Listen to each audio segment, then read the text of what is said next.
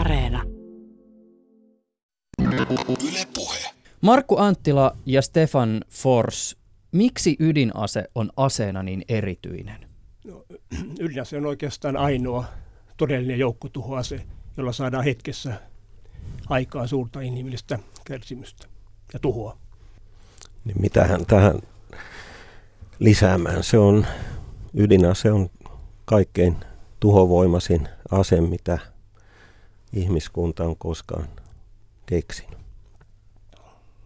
Professori Stefan Forss on ennen eläkkeelle siirtymistään toiminut ulkoministeriön johtavana tutkijana ja lisäksi hän on tullut tutuksi Maanpuolustuskorkeakoulun dosenttina. Forss on ydinaseiden ja turvallisuuspolitiikan kova asiantuntija. Markku Anttilan erikoissala on reaktorifysiikka ja ennen eläköitymistään hän on toiminut V T T:n johtavana tutkijana. Tänään yhdeksäs kymmenettä keskustelemme ydinaseista ja V T T:n STYX-tutkimusprojektista. Projektin pitempi nimi oli strategisen ja taktisen ydinaseistuksen teknisen kehityksen seuranta. Yle Puheessa Juuso Pekkinen.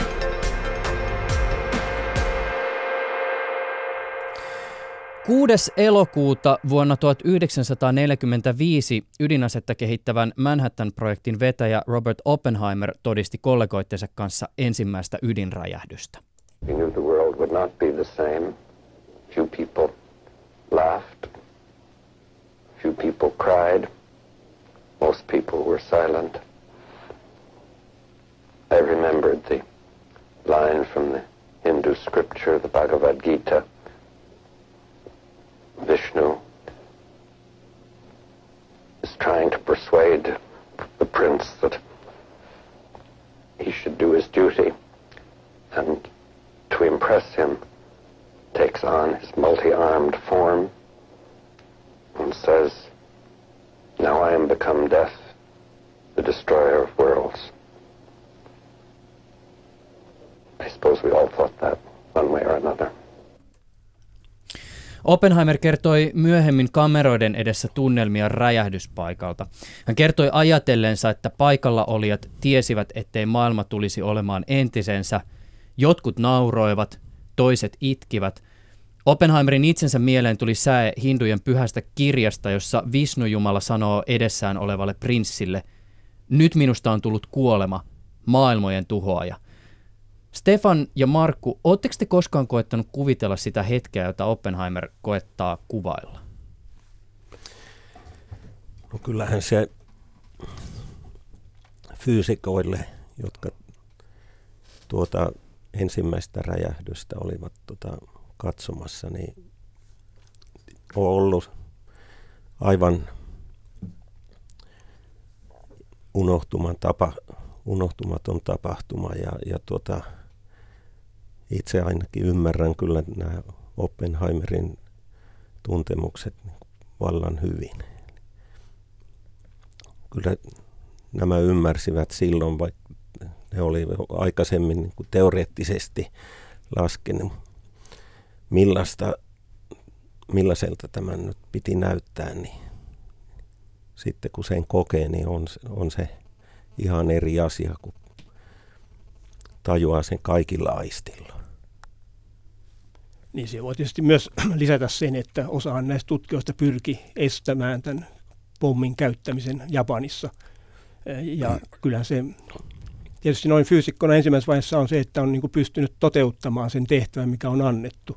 Että se toimii, mitä on niin kuin laskettu. Mutta kyllähän sitten se varmaan suurimmalle osalle tuli todellakin se vähän tuollainen Oppenheimerilainen tunnelma, että jotakin kauheaa on päässyt irti. Viime viikolla jaettiin Nobelin rauhanpalkinto ja sen sai täydellistä ydinasekieltoa ajava I C A N-järjestö. Tämä järjestö aloitti toimintansa vuonna kaksituhattaseitsemän ja se on ollut merkittävässä roolissa synnyttämässä ensimmäistä kansainvälistä sopimusta ydinaseiden kieltämiseksi. Menikö palkinto oikeaan osoitteeseen?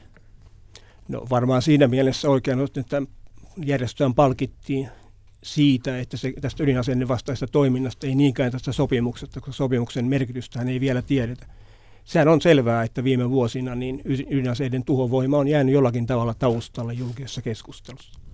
Mistä te luulette, että se johtuu? se, tässä oli kuitenkin sanotaan yhdeksänkymmentäluvulla ja ehkä vielä viime vuosikymmenen alussakin aika sellainen positiivinen kehitys. Saatiin aikaiseksi sopimuksia, muun muassa ydinsulkusopimus tuli pysyväksi ja universaaliksi yhdeksänkymmentäluvulla. Mutta sitten tämä kehitys pysähtyi ja nyt sitten tämä, viime, tämä vuosikymmen on ollut sitten niin kuin taantumista kaikissa suhteissa. Sen takia varmaan tämä asia olisi syytä pitää enemmänkin esillä. Että. Tuohon voisi nyt lisätä oikeastaan vaan sen, että tosiaankin silloin kun ydinaseriisunta pääsi Reaganin ja Gorbachevin aikana kunnolla liikkeelle ja kylmä sota päättyi, niin tuli sellainen kausi, että ajateltiin nämä hirvittävät aseet ja ne painuvat taka-alalle ja näkymät oli oikeastaan aika, aika hyvät.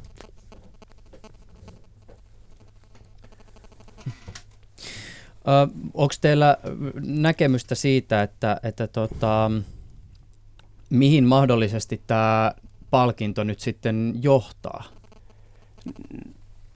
Olettaisin, että se johtaa siihen, että tämän I C A N-verkoston, I C A N-verkostolla on mahdollisuus tehdä enemmän tällaista näkyvää toimintaa, koska sehän on ollut aika näkymätön. En minä ainakaan vasta viime keväänä havaitsin, että tämmöinen verkosto on perustettu ja toiminnassa, kun katselin tämän sopimuksen syntyhistoriaa. Että kyllä toivon mukaan tällainen julkisuus ydinaseiden tuhovoimasta lisääntyy, mutta tämän sopimuksen merkitys tietysti, minähän olen, STYX oli ulkoministeriön projekti, ja kyllä minulla se kuva on, että tämä ydinsulkusopimus kaikkeen siihen liittyvine lisäsopimuksineen ja järjestelyineen on erittäin hyvä ja toimiva. Mitä tulee ydinaseiden määrään, niin sehän oli maksimissaan vuonna ehkä tuhatyhdeksänsataakahdeksankymmentäviisi noin kuusikymmentäviisi seitsemänkymmentätuhatta ydinkärkeä. Nyt se on pudonnut viisitoistatuhatta, josta ilmeisesti noin viisituhatta on tällaisia purkamista odottavia kärkiä. Että onhan se pienentynyt määrä, mutta tol- aivan järkyttävän isohan se on vieläkin. Millä mielellä, Voi, sano vielä. Sano. Tähän voisi nyt sitten lisätä vielä se, että edellisellä kerralla, kun tavallaan ydinaseen vastainen toiminta on palkittu Nobelin rauhanpalkinnolla, oli kun presidentti Obama sai tämän palkinnon tästä kaksituhattayhdeksän tekemästään tuota aloitteesta, joka tavoitteena oli siis ydinaseeton maailma. Ja, ja tuota, Yhdysvaltain ydinaseistusta lähdettiin Obaman kahdeksan vuoden aikana niin, niin tuota, viemään eteenpäin hyvin, hyvin maltillisesti ja oikeastaan koko tämä kaavailtu supistamistoiminta jatkui ja, ja se mikä sitten tuli tämä vaikeutti asiat ihan totaalisesti oli siis Venäjän asettuminen niin kuin täysin vastakkaiselle kannalle ja, ja tämä on se yksi konkreettinen asia, joka on vienyt tämän tilanteen tällaiseksi, mikä se nyt on. No mites tämä tilanne Pohjois-Korean kanssa? Se on, jos ajattelee Donald Trumpin lausunnosta, olla monta mieltä, siinähän hän on oikeassa, että Pohjois-Korea on rikkonut kaikkia tekemiä sopimuksia vastaan, jotka koskevat siis ydintekniikkaa ja ydinaseita. Pohjois-Korea liittyy ydinsulkusopimukseen tuhatyhdeksänsataakahdeksankymmentäviisi. Ja minun käsittääkseni maalla oli jo silloin ydinaseohjelma. Ja, ja kun sitten Pohjois-Korea teki sopimuksen, tai sen Safeguard-sopimuksen I A E A:n kanssa, se maa joutui antamaan selvityksen I A E A:lle, joka totesi, että selvitys ei pidä paikkaansa. Ja silloin ilmeni tämä ydinaseohjelma. Se ilmeni, tuli julkisuuteen noin kolme neljä kuukautta sen jälkeen, kun Pohjois-Korea ja Etelä-Korea olivat sopineet ydinaseettomasta Korean niemimaasta. Ja muutama vain puoli vuotta sen jälkeen, kun Yhdysvallat oli vetänyt pois taktiset ydinkärjet Etelä-Koreasta. Ja sitten tehtiin tämä Yhdysvaltain kanssa seuraava sopimus yhdeksänkymmentäneljä, Sitä noudatettiin jonnekin kaksituhattakolme vuoteen saakka, siinä kaksikymmentäluvun alkuun saakka. Yhdysvallat ja monet muut maat Suomen mukaan lukien antoi Pohjois-Korealle taloudellista tukea. Ja sitten ja Pohjois-Korea näennäisesti purki plutoniumin tuotantolaitoksiaan, mutta rakensi samaan aikaan uraanin, aseuraanin väkevöintiin tarkoitetun laitoksen ja tuotti aseuraania ja uraanipommeja.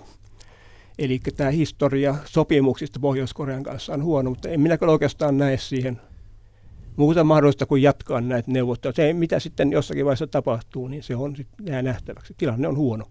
Mitä te ajattelette, jos, jos mietitään siitä, että, että tästä tilanteesta on puhuttu, niin kuin, ja tämä on tietysti äärimmäisen jännittynyt, retoriikka on kovaa, ydinasekorttia heilutellaan. M- miten te näette, että asemoituuko tämä hetki jotenkin jonkinlaiseen suhteeseen historian kanssa? Siis to- toistaako historia tässä ehkä jotain itseään, vai onko tässä tilanteessa jotain aivan erityislaatusta? Kyllä historia tavallaan toistaa itsensä. On näitä, miettii niitä ydinasevaltioita, mitä nyt on. Niitä on viisi virallista valtiota, joilla on nyt sitten Y K:ssakin erityisasema. Hmm. Mitä siis y- Tur- Yhdysvallat, Tur- Venäjä, äh, Britannia, Britannia, Ranska ja Kiina. Hmm. Sen, sen lisäksi on sitten Intia, Pakistan, Israel ja sitten yksi tällainen kummajainen kuin Etelä-Afrikka, joka todella oli ydinasevaltio, mutta purki ja luopui aseistuksestaan silloin, kun tämä apartheid-hallinto loppui. Mm. Ja nyt sitten Pohjois-Korea. Ja, ja tuota, näistä voisi nyt oikeastaan sanoa sitten näistä, että ei, ei näille kenenkään näiden epävirallisten, mutta silti de facto ydinasevaltioiden nykyinen status on ollut näiden virallisten ydinasevaltojen mieleen. Israel aikoinaan pystyi kehittämään nämä aseensa huiputtamalla parhaita ystäviä, niin kuin Yhdysvaltoja, teki hyvin läheistä yhteistyöstä työtä Ranskan kanssa. Ja tämä Israelin ensimmäinen, ensimmäiset ydinlataukset valmistuivat tota, ihan viikko kaksi ennen kuuden päivän sotaa. Hmm. Niin Niin kaikki tämä oli, otettiin hyvin, hyvin negatiivisesti vastaan sitten Yhdysvalloissa, joka ei olisi siinä kuuden päivän sodassa suostunut avustamaan sotilaallisesti tuota liittolaistaan. Ja Israelille tämä tosiaan ydinase silloin oli se vihoviimeinen kortti, mitä olisi käytetty, jos, jos tuo todellakin eksistentiaalinen sota olisi päättynyt heille tappiollisesti tai ne olisi joutunut sellaiseen alakynteen. Mm. Silloin sitä varmaan olisi uhattu käyttää. No nyt tilanne on muuttunut, varsinkin Trumpin hallinto ja Israel on hyvin, hyvin ajattelevat asioista hyvin läheisesti. Ja tässähän tuodaan nyt taas semmoinen pikkusen jo, ei se unholaan ole tämä Iranin ydinohjelma jäänyt, mutta sehän on niin valtavan arvostelun kohteena nyt Yhdysvalloissa ja, ja Israelissa. Ja kaikilla näillä on sitten kytkökset toisiinsa. Israelilaiset väittää, että Pohjois-Korean ydinaseet ja ohjukset päätyvät tavalla tai toisella Iranille.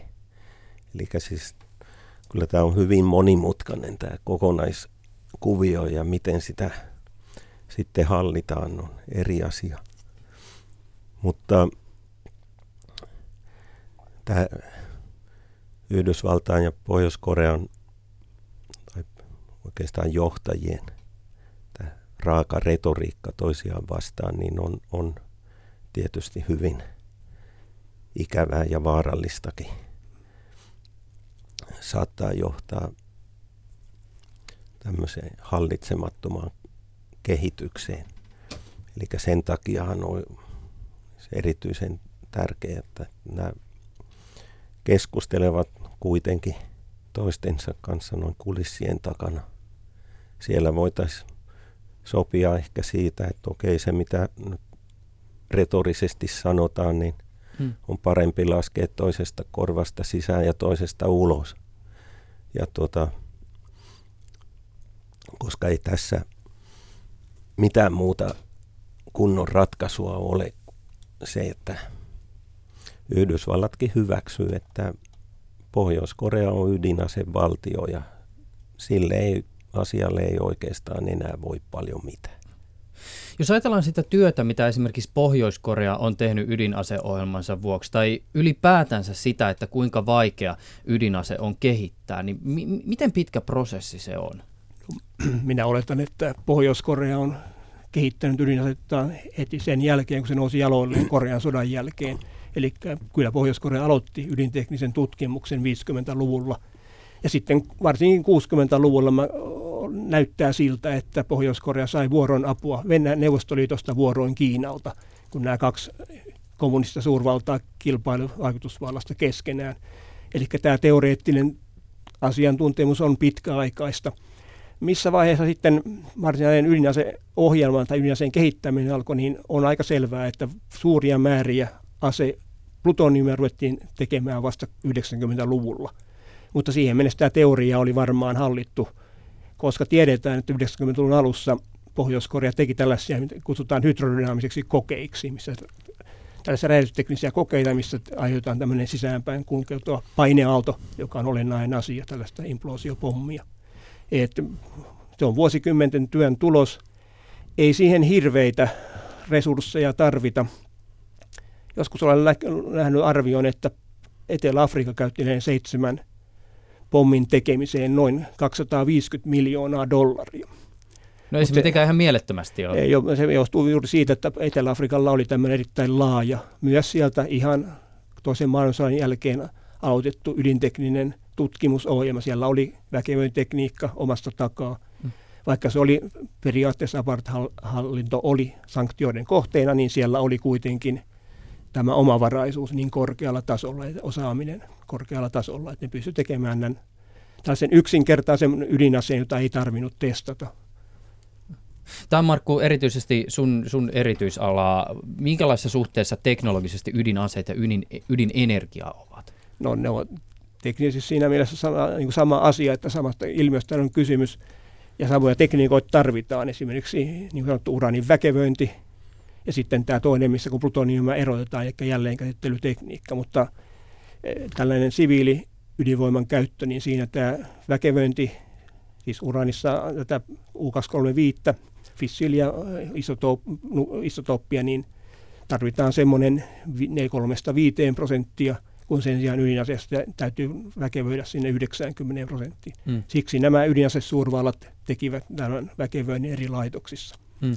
Sama koskee tietysti jälleenkäsittelyä. Aseplutoniumissa pitää olla tätä fissiiliä, plutonium kaksisataakolmekymmentäyhdeksän, mieluummin yli yhdeksänkymmentä prosenttia, yhdeksänkymmentäkolme yhdeksänkymmentäneljä prosenttia, kun taas sitten tällaisessa normaalissa, niin kuin sanotaan suomalaisessa kevytvesireaktoreissa, kun se polttoaine poistetaan käytöstä, niin siinä sen plutoniumista niin tätä aseisotooppia on vain semmoinen viisikymmentä kuusikymmentä prosenttia. Eli ne tavallaan on, täysin, ne on sama ilmiö, mutta tämän materiaalin laatu on aivan erilainen. Siksi hmm. tosin sanottiin, yhdessä vallat ovat yhdessä erottaneet nämä te, niin kuin tämän polttoainekierrot toisistaan. Mutta esimerkiksi Kiina ilmeisesti käytti ensin väkevöintikapasiteettinsa tehdäkseen riittävän paljon aseuraania ja sitten siirsi tämän kapasiteetin siviiliydinvoiman käyttöön. Kiinahan on, on tällä hetkellä varmaan suuri, eniten satsaa siviiliydinvoiman kehittämiseen. Mut tilanne on se, että kaikissa näissä, näissä kahdeksassa ydinasevaltiossa fissiiliä asemateriaalia on aivan riittävästi. niin ne on kaikki ilmeisesti lopettaneet asemateriaalien tuotannon. Jostakin Pakistanista on vähän vaikea mennä sanomaan. Mm. Mutta, ja sitten se on jo hävitettykin. Neuvostoliitto Venäjä hävitti yhteistyöstä Yhdysvaltain kanssa niin sata tonnia aseuraania ja niin edelleen. Mm. Et siinä mielessä, kyllähän tässä tietysti on tätä positiivistakin kehitystä, mutta tätäkin asemateriaalia on aivan ylenmäärin maailmassa ja näillä ydinasevaltioilla. Jos ajatellaan ydinasetta osana turvallisuuspolitiikkaa tai jotain suurempaa strategista tavoitetta, niin minkälainen nappula ydinase on siis shakkilaudalla? Voiko se olla vain ikään kuin yksi sotilas muiden sotilaiden joukossa vai onko se väistämättä se nappula pelilaudalla, jonka ympärille kaikki muu politiikka ja strategia kietoutuu? Jos nyt Euroopasta ja Yhdysvalloista puhutaan, niin ydinaseet on sekä Venäjälle ihan se viimeinen turvallisuuden lukko. Yhtä lailla Yhdysvallat ajattelee asiasta ja Naton, Naton toiminta, vaikka ydinaseilla siellä on enää niin kuin melko merkitsemätön pieni rooli, niin loppujen lopuksi niin ydinpelote on se luukku, jonka pitäisi taata se, että rauhantila jatkuu. Tämähän nyt on, on siis periaatteessa sitten hyvin kiistanalainen asia ja varsinkin rauhanliikkeet ja tämä I C A N järjestö niin kiistää tämän logiikan. Mutta tällä tavoin nä, nämä poliittiset johtavat tahot ajattelevat näissä maissa ja näissä organisaatioissa ja se on, se on aika hankala päästä tästä ulos. Siis Obaman haluama ydinaseeton maailma, sitä on, on tuota, mietitty, että oliko tämä nyt ylipäänsä tuota aito ja rehellinen. No itse asiassa se kyllä oli, koska lopputulos, jos se sellaisena toteutuisi, niin vaan kasvattaisi Yhdysvaltain sotilaallista ylivoimaa suhteessa muihin valtioihin. Kun Venäjä taas näkee asian täysin päin vastoin, että ilman ydinaseita se ei ole mitään. Ja, ja tuota, yksi meidän oma huippudiplomaatti totesi tämän asian näin, että maailmassa on itse asiassa kaksi valtiota, jolle ydinaseet on kaikki kaikessa. Venäjä ja Pohjois-Korea.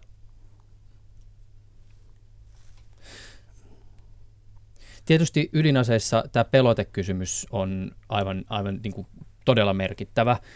Ää, mä kuulin joskus eräältä kamppailulaji-ihmiseltä tällaisen ajatuskuvion, että jos ajatellaan semmoista, että ollaan tämmöisessä uhkaavassa tilanteessa, niin siinä hetkessä herää tämmöinen ajatus, että hei, otanpa käteen jonkun tämmöisen ison astalon tai pampun ja koitan sillä sitten pelotella tätä hyökkääjää tieheni. Ja siinä päätöksessä on kuitenkin aina muistettava se, siis päätöksessä ottaa se pampu käteen, että kun se kättä pitempi on, vaikkakin vain pelottelumielessä olemassa, niin siihen päätökseen on aina sisäänrakennettuna ajatus siitä, että sä saatat joutua käyttämään sitä pamppua. Asia lienee näin myös ydinaseidenkin kohdalla. Siis se, sä et voi vaan ajatella, että, että luodaan pelote ja siinä se, vaan että sun on aina kuitenkin mietittävä sitten ikään kuin myös se seuraava askel. Tämähän, tämähän on se todellinen paradoksi. Ja, ja tuota,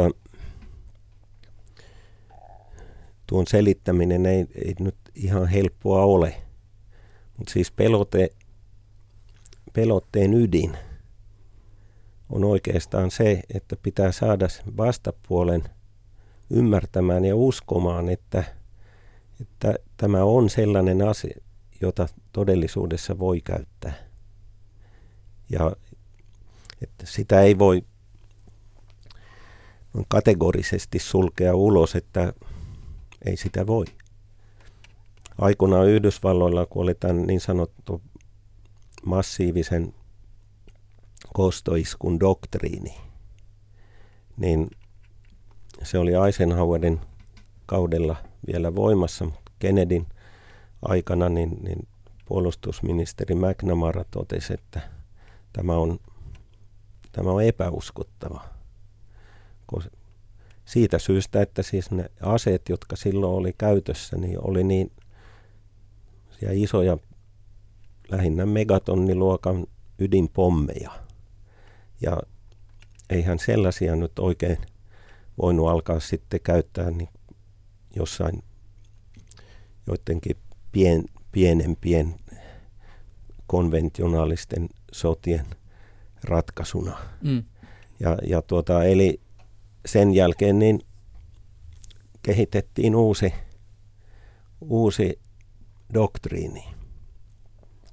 Mä itse siirryin V T T:ltä strategian laitokselle, niin yksi ensimmäinen tehtävä oli, selvitin Yhdysvaltain ydinasepolitiikkaa ja doktriineja.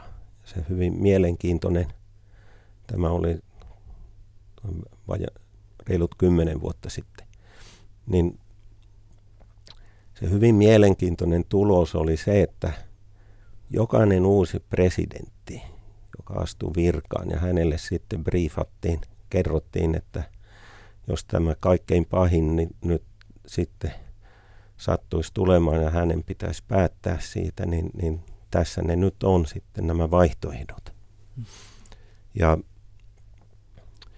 jo jokainen presidentti oli aivan kauhuissaan, kun näki nuo. Esimerkiksi Nixon, joka turvallisuuspoliittisena neuvonantajana, tai Kissinger oli, niin hän Nixon suuttui todella, että, että, että tällaistako minulle tarjotaan.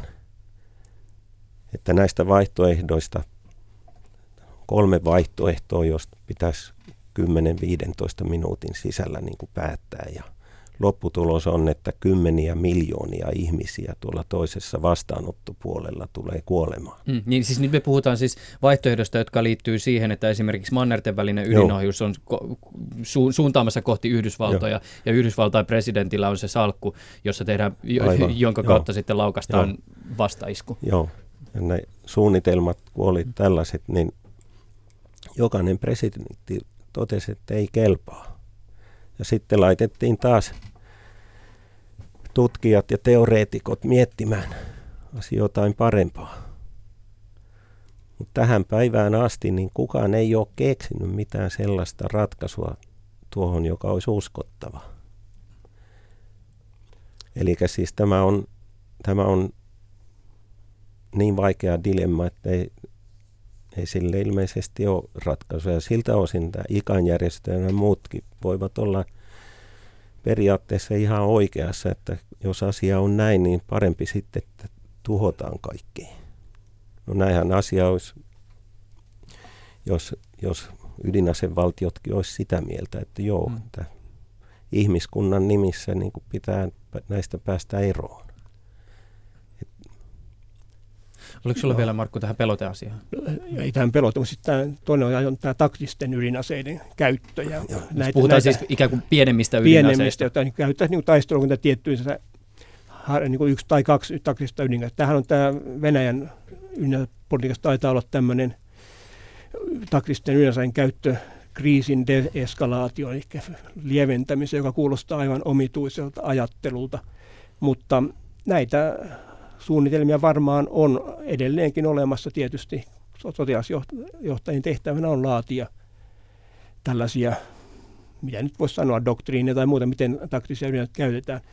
Siinä suhteessa tilanne on parempi nyt, koska näihin ydinaseisiin liittyy turvajärjestelmä. Mutta esimerkiksi Kuuban kriisin aikana, niin ilmeisesti Kuubassa oli muutama kymmenen taktista ydinkärkeä, joiden käytöstä olisi päättänyt Neuvostoliiton Kuubassa olevien joukkojen komentaja. Mun, mun käsitys, nyt näin tiettyjen tietojen mukaan, niin tämä komentaja sai Rooseveltilta valtuudet käyttää taktisia ydinaseita, jos Amerikka yrittää maihin nousua. Tämä va- valtuutus kyllä peruutettiin. Hmm. Tuo peruutettiin ja, ja tuota, tämä Kuuba, Kuuba on tämmöisenä erityistapauksena varsin mielenkiintoinen. Siinä, jos katsotaan asiaa teknisesti, niin nämä ohjukset Yhdysvallat pystyi paikantamaan ilmakuvauksilla. Ja, mutta ydinkärjet varastoitiin jossain aivan muualla. Siis noin sata kilometriä, sadan kilometrin päässä näistä hmm. laukaisualustoista. Ja sotilashierarkkisesti ja komentosuhteissa oli tämmöinen jyrkkä kaksi, kahtiajako. Tästä ohjusrykmentistä esimerkiksi vastasi sitten tämä kenraalimajuri. Ydinkärjistä vastasi, vastasi ihan toinen porukka, hmm. joka oli K G B:n alainen järjestö, jonka oli Seversti. Ja, ja, tuota, ja hänellä taas oli käsky, että missään nimessä näitä kärkiä ei saa viedä ohjuksille. Mm. Ja, ja, ja lopulta, kun tuo kriisi kärjistyi sitten oikein kunnolla, niin, niin tuota, Neuvostoliiton puolustusministeri lähetti sitten semmoisen selvän käskyn, jossa, että jos Yhdysvallat hyökkää, niin vastarintaa on tehtävä kaikin keinoin, mutta pelkästään tavanomaisin asein. Eli siis kyllä sielläkin ymmärrettiin, että mitä siitä olisi selvinnyt. Ja, ja silloin kun jousta kiristetään niin paljon, niin, niin tuota, kyllä Neuvostoliiton johdossakin ymmärrettiin, että mistä tuohon aikaan on hyvä pitää mielessä, että Yhdysvalloilla oli ehkä lähes kaksikymmentä kertaa enemmän ydinaseita kuin Venäjä, Neuvostoliitto.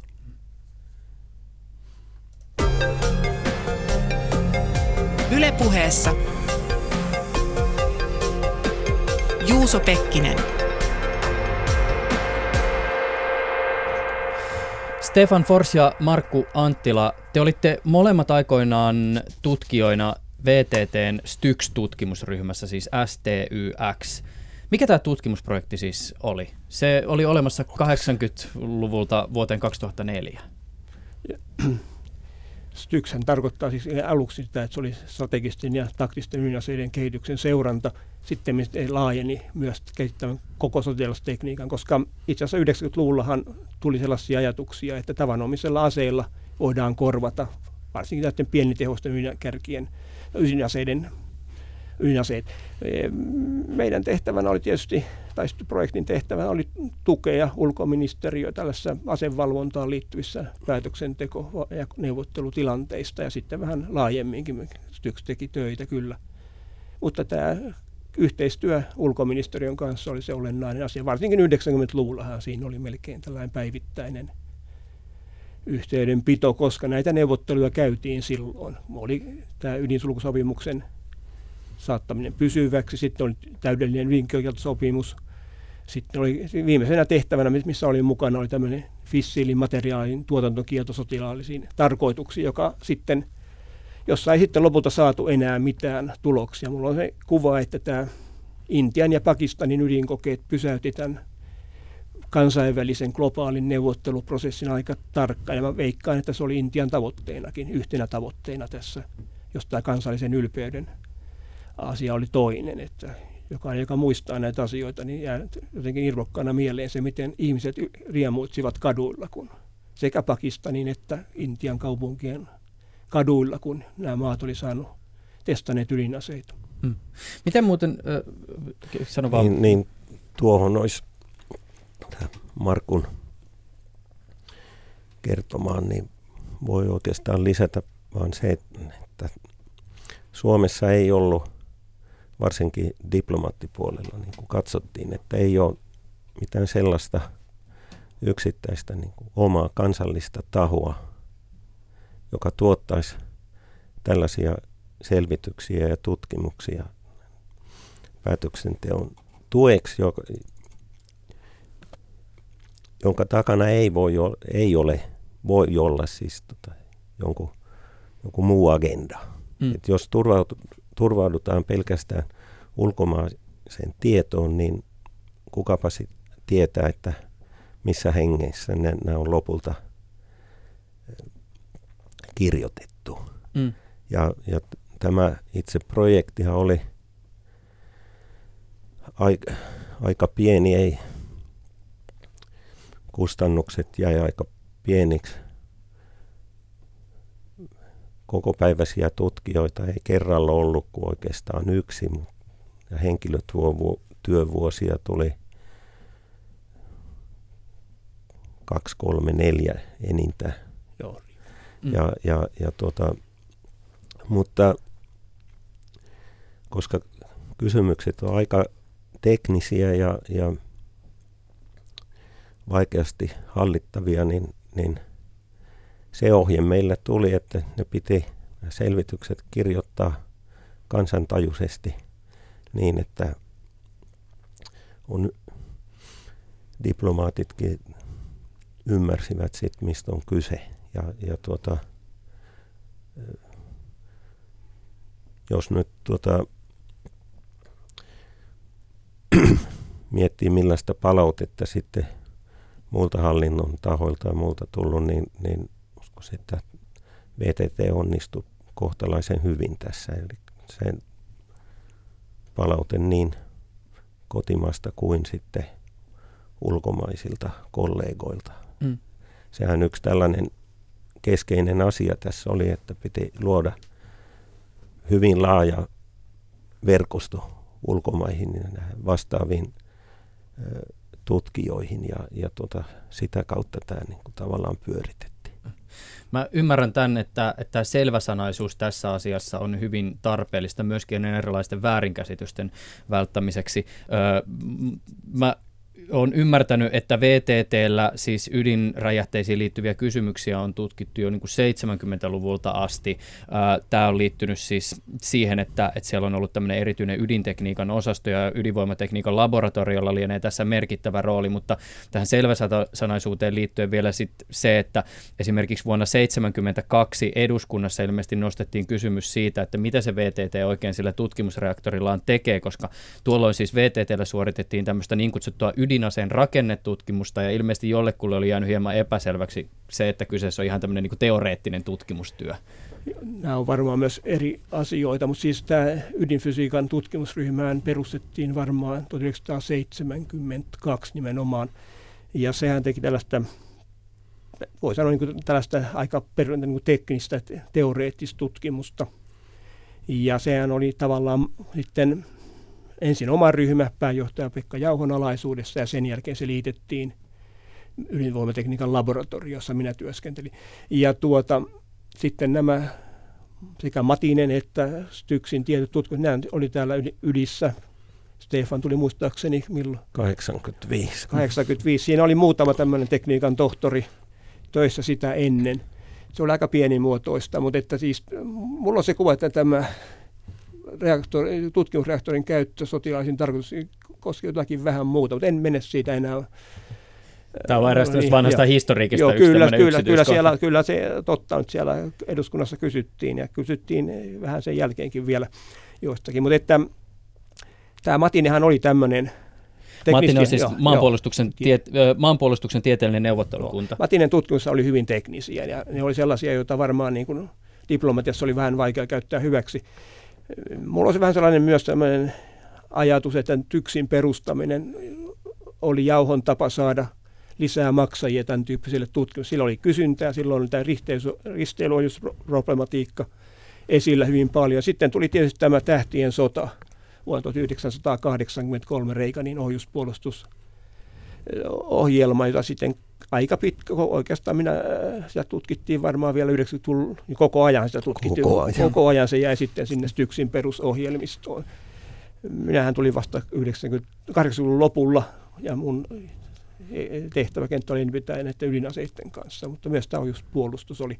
Se oli aika monipuolista, ja, ja monenlaista teknistä asiaa siinä tutkittiin. Kaikkea ei varmaan itsekään ymmärtä, mutta sitten kun se yritti saada jollakin tavalla todellakin sellaiseen muotoon, että muutkin sitä ymmärtävät. Siinä oli oma, oma työnsä. Ja kyllä tosiaan niin, kun minä tulin projektiin, niin me annettiin ohjeeksi se, että siinä pitää, se pitää alkaa johdannolla ja johtopäätöksillä. Mitä se ja se ei saanut olla kuin sivut ai kaksi. Ja sitten sai se tekninen puoli olla siellä lopussa. Että. Mm. Mutta sittenhän se teit sitten, oli, se ei ollut sivu tai kaksi, vaan melkein sata sivua maanalaisten ydinkokeiden tota, joo, no merkityksestä. Jo. Jo. Siis, joo, siis se, oli, se oli mun ensimmäinen varsinainen tehtävä. Oli ollut tämmöinen työ, pieni. Työryhmän jo, vetäjänä ja käytännössä raportin kirjoittajana maanalaisten ydinkokeiden ympäristövaikutuksista. Siis, koska tuolla Nojat-seminaalahan niitä tehtiin jatkuvasti ja sieltä aina silloin tällöin tuli päästöjä, niin kuin näihin maanalaisiinkin ydinkokeisiin huonoina hetkinä tulee. Ja se oli ihan mielenkiintoinen harjoitelma.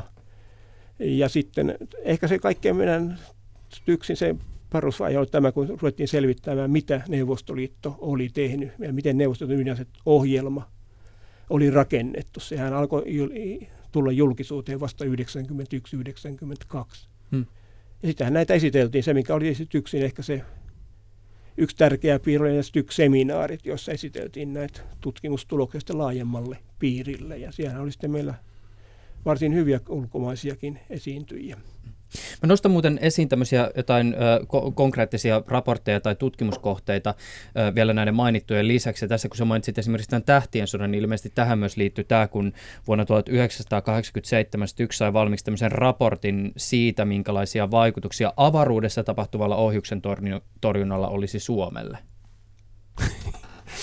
Joo, tämä oli mielenkiintoinen raportti sikäli, koska tuohon aikaan niin puhuttiin kovastikin, varsinkin Neuvostoliiton suunnalta, niin kuin avaruuden iskuaseista. Ja oletettiin, että avaruuteen sijoitetaan nyt sitten ydinaseita, mikä nyt sitten olisi ollut kiellettyjä, tai laseraseita tai muuta tällaisia, joilla, joilla tuota, saataisiin sitten hyvinkin kauheaa tuhoa aikaan. No, koko, koko tämä problematiikka niin on osoittautu sitten lähi, lähemmässä teknisessä tarkastelussa niin kuin aika hyvinkin ylin, yliampuvaksi propagandaksi. Jos miettii siis, jos avaruuteen sijoittaa jotain, niin siellähän nyt en, en tiedä. Aikunaan seurasin kyllä se Sputnikin laukaisunkin jälkeen, että melko pitkään, mutta en nyt osaa sanoa, että montako satelliittia taivaalla on. Mutta satelliitithan ei pysy paikallaan, paitsi jos nyt lähetetään jotain niin tietoliikennesatelliitteja ja muita niin hyvin kauas, kolmekymmentäkuusituhatta kilometriä ulos avaruuteen ja niin sanottuun tälle geostationaariradalle, mm. niin, niin silloin kun ne pyörii samassa tahdissa siellä maan kanssa, maan kanssa ja, ja maalta kun katsotaan, niin ne näyttäisi pysyvän paikalla. Niin näitä lukuun ottamatta niin kuin kaikki satelliitit liikkuu maasta katsoen. Niin jo, jos nyt halutaan sijoittaa jotain aseita avaruuteen, niin niitähän pitäisi olla ensiksi aivan tolkuton määrä, että joka hetkellä olisi joku sopiva sitten käytettävissä. Mm. No sitten on tämä toinen puoli asiasta, siis ne olosuhteet, miten niitä pidetään kunnossa, toimivina, miten niitä huolletaan. Yhdysvaltain sukkulaohjelma on lopetettu ja, ja tuota, siis heti kun aletaan ottaa mukaan tällaisia ihan teknisiä asioita. Tai katsotaan tarka- sitä hintalappua. Niin, hintalappu, niin, hintalappu nimenomaan niin karkaa ihan totaalisesti. Eli siis ei, en, en siis sitä, avaruudella on nykyisin aivan järjettömän suuri merkitys suurvalloille, mutta myös meille. Ja, ja tuota, jos niitä satelliitteja laitetaan pimeäksi, niin aika paljon asioita alkaa tapahtua. Mm. Mutta ettekö te tehnyt STYXissä siis äh, myös niinku ihan tämmöisiä esimerkiksi just näitä niinku laskeuma-laskelmia siis siitä, että et jos tapahtuisi ydinräjähdys jossakin niinku vaikka Suomen yläpuolella, jopa niinku Helsingin yläpuolella tai jossakin tässä lähiseudulla, niin miten se, minkälaiset vaikutukset sillä olisi? No ne tehtiin ne, Matinen ne puolella. Ne oli, okay, ne, niin just. Et kyllä, et samassa huoneessa osittain, mutta, mutta kuitenkin niin oli Matinen rahoittamia tutkimuksia. Mm. Kyllä niitä tehtiin kahdeksankymmentäluvulla aika paljon. Mm. Ja se on tietysti selvää, että jos ydinsotaa käytäisiin tuossa meidän lähialueella, kuten esimerkiksi Baltiassa, niin seuraukset olisi tietysti Suomessakin todella vaikeita ja aiheuttaa suuria vaikeuksia. Mm. Merkittäviä säteilyannoksia. Mutta se oli tosiaan Matinen homma. Tämähän on just nämä tietyt asiat, tämä, tämä tähtien sota on toissakin suhteessa mielenkiintoinen, että ensinhän puhuttiin, että kun ryhtiin siirtymään ohjustorjuntaan, Ohje, niin kuin maasta laukastavilla ohjuksilla, niin ensin puhuttiin varmaankin jostain kymmenestä tuhannesta ohjuksesta, sitten se putosi tuhanteen ohjukseen, sitten puhuttiin sadoista, ja nyt niitä taitaa olla Yhdysvalloilla kaksikymmentä tai kolmekymmentä. Eli se realismi loppujen lopuksi näissä tulee esille, että ei kannata uhrata rahaa sellaiseen, jonka toiminta ei ole kuitenkaan riittävän hyvää. Siis joku Yhdysvaltain strategisen ohjuspuolustus voi torjua joitakin Pohjois-Korean mannerten välisiä ohjuksia, mm. mutta eipä juuri muuta. Mm. Sen verran muuten vielä nostan näistä konkreettisista ikään kuin siis ydinaseeseen liittyvistä haittavaikutuksista y- yhteiskunnalle ja säteilyn lisäksi. Y- y- yksi asia, mitä ymmärtääkseni, ymmärtääkseni siellä STYXin suunnalla pohdittiin, oli myös siis tämä E M P-vaikutus, eli siis elektromagneettisen pulssin, joka saattaa esimerkiksi ydinräjähdyksen yhteydessä tapahtua, ja se siis lamauttaa elektroniikkaa. Joo. Tätä tutkimus tehtiin seitsemänkymmentäluvun alussa ilmeisesti. Siellä oli oma projektinsa, okay. ja siellä, ja, mutta se liittyy varmaan tähän enemmän, tähän, se oli näitä Jau, Pekka Jauhon, joka oli sitten Matinassakin aktiivinen, niin ajo, niin organisoimia tutkimuksia. Tuossa on yksi sellainen mielenkiintoinen yksityiskohta, kos, koskee tuota ohjustorjuntaa. Et silloin aikoinaan, kun Yhdysvallat ja ja Neuvostoliitto pääsi näissä niin SALT-sopimuksissa alkuun, niin, niin molemmathan kehitti myös ohjustorjuntaa. Se on edelleen pystyssä Venäjällä, Moskovan ympärillä. Pitää siis puolustaa pääkaupunkia. Mm. Yhdysvalloilla se sijoitettiin sitten yhden tämmöisen ohjuskentän ympärille. Mutta sitten ne itse ohjukset tuohon aikaan oli sen verran epätarkkoja ja tutkat myös, että ainoa tapa, millä tämmöinen tuleva ohjus olisi voitu torjua, oli se, että ampua torjuntaohjus, joka on yd- itse ydinkärjellä varustettu niin lähelle, että se tuhoaa sen saapuvan ohjuksen. Niin. No, just nä, näissä E M P, E M P-kokemusten perusteella amerikkalaiset sitten huomasivat yhtäkkiä, että hyvänen aika. Siis jos ydin, ydinlataus räjähtää tuolla korkeammalla ilmakehässä ja saa aikaan tämmöisen E M P-pulssin, sen myös jonisoi sen, sen ilmakehän tai jonisoi mm. ilmakehän yläosat niin, että tutkat ei enää näe siitä läpi. Mm. Eli käytännössä tästä ohjustorjunnasta olisi silloin tullut, tullut kerta, kertasinkoon. Mm. Siis, eli se ensimmäinen Ensimmäinen torjuntaohjus olisi voinut toimia, mutta sitten jos olisi tullut enemmän mm. ohjuksia, joita olisi pitänyt pystyä, niin... Niin silloin ei toimi tutka. Mm. Sin, silloin ei tutka toimi, ja amerikkalaiset siis purki tämän systeeminsä melko pian tuon, tuon jälkeen. Ja, ja tuota, Tämän takia niin, niin tämä ohjustorjunta on erittäin Venäjälle hyvin kriittinen kysymys, mutta sekin on pääosin puhdasta propagandaa, koska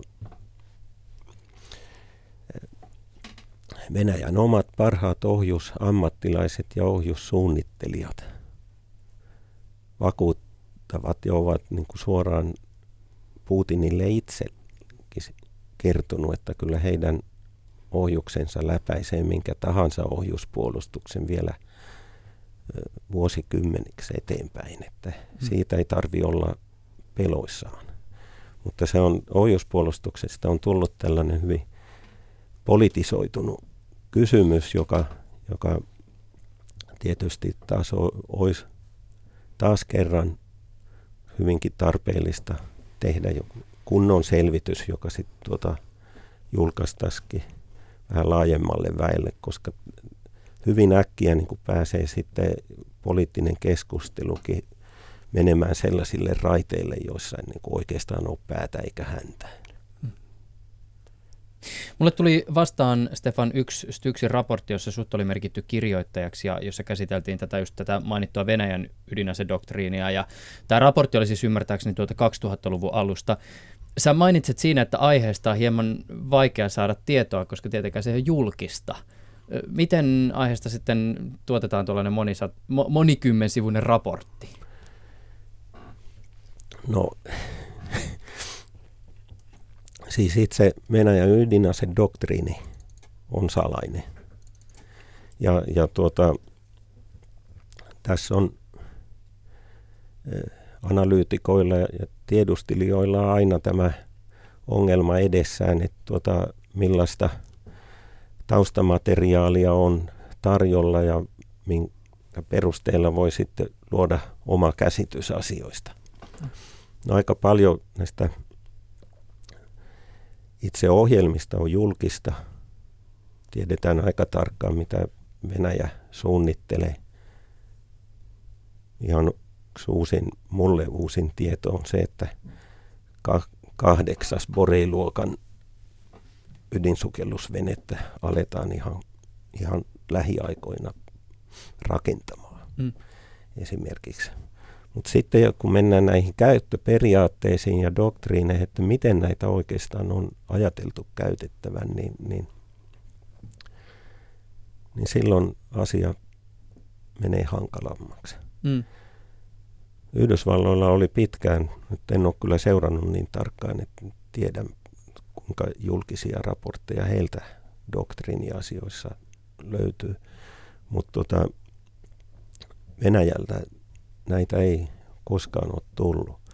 Ja silloin on pakko tyytyä toiseksi parhaaseen. Eli luetaan sitä, mitä alan asiantuntijat, sotilaat ja, ja tutkijat kirjoittavat näissä alan lehdissä. Mm.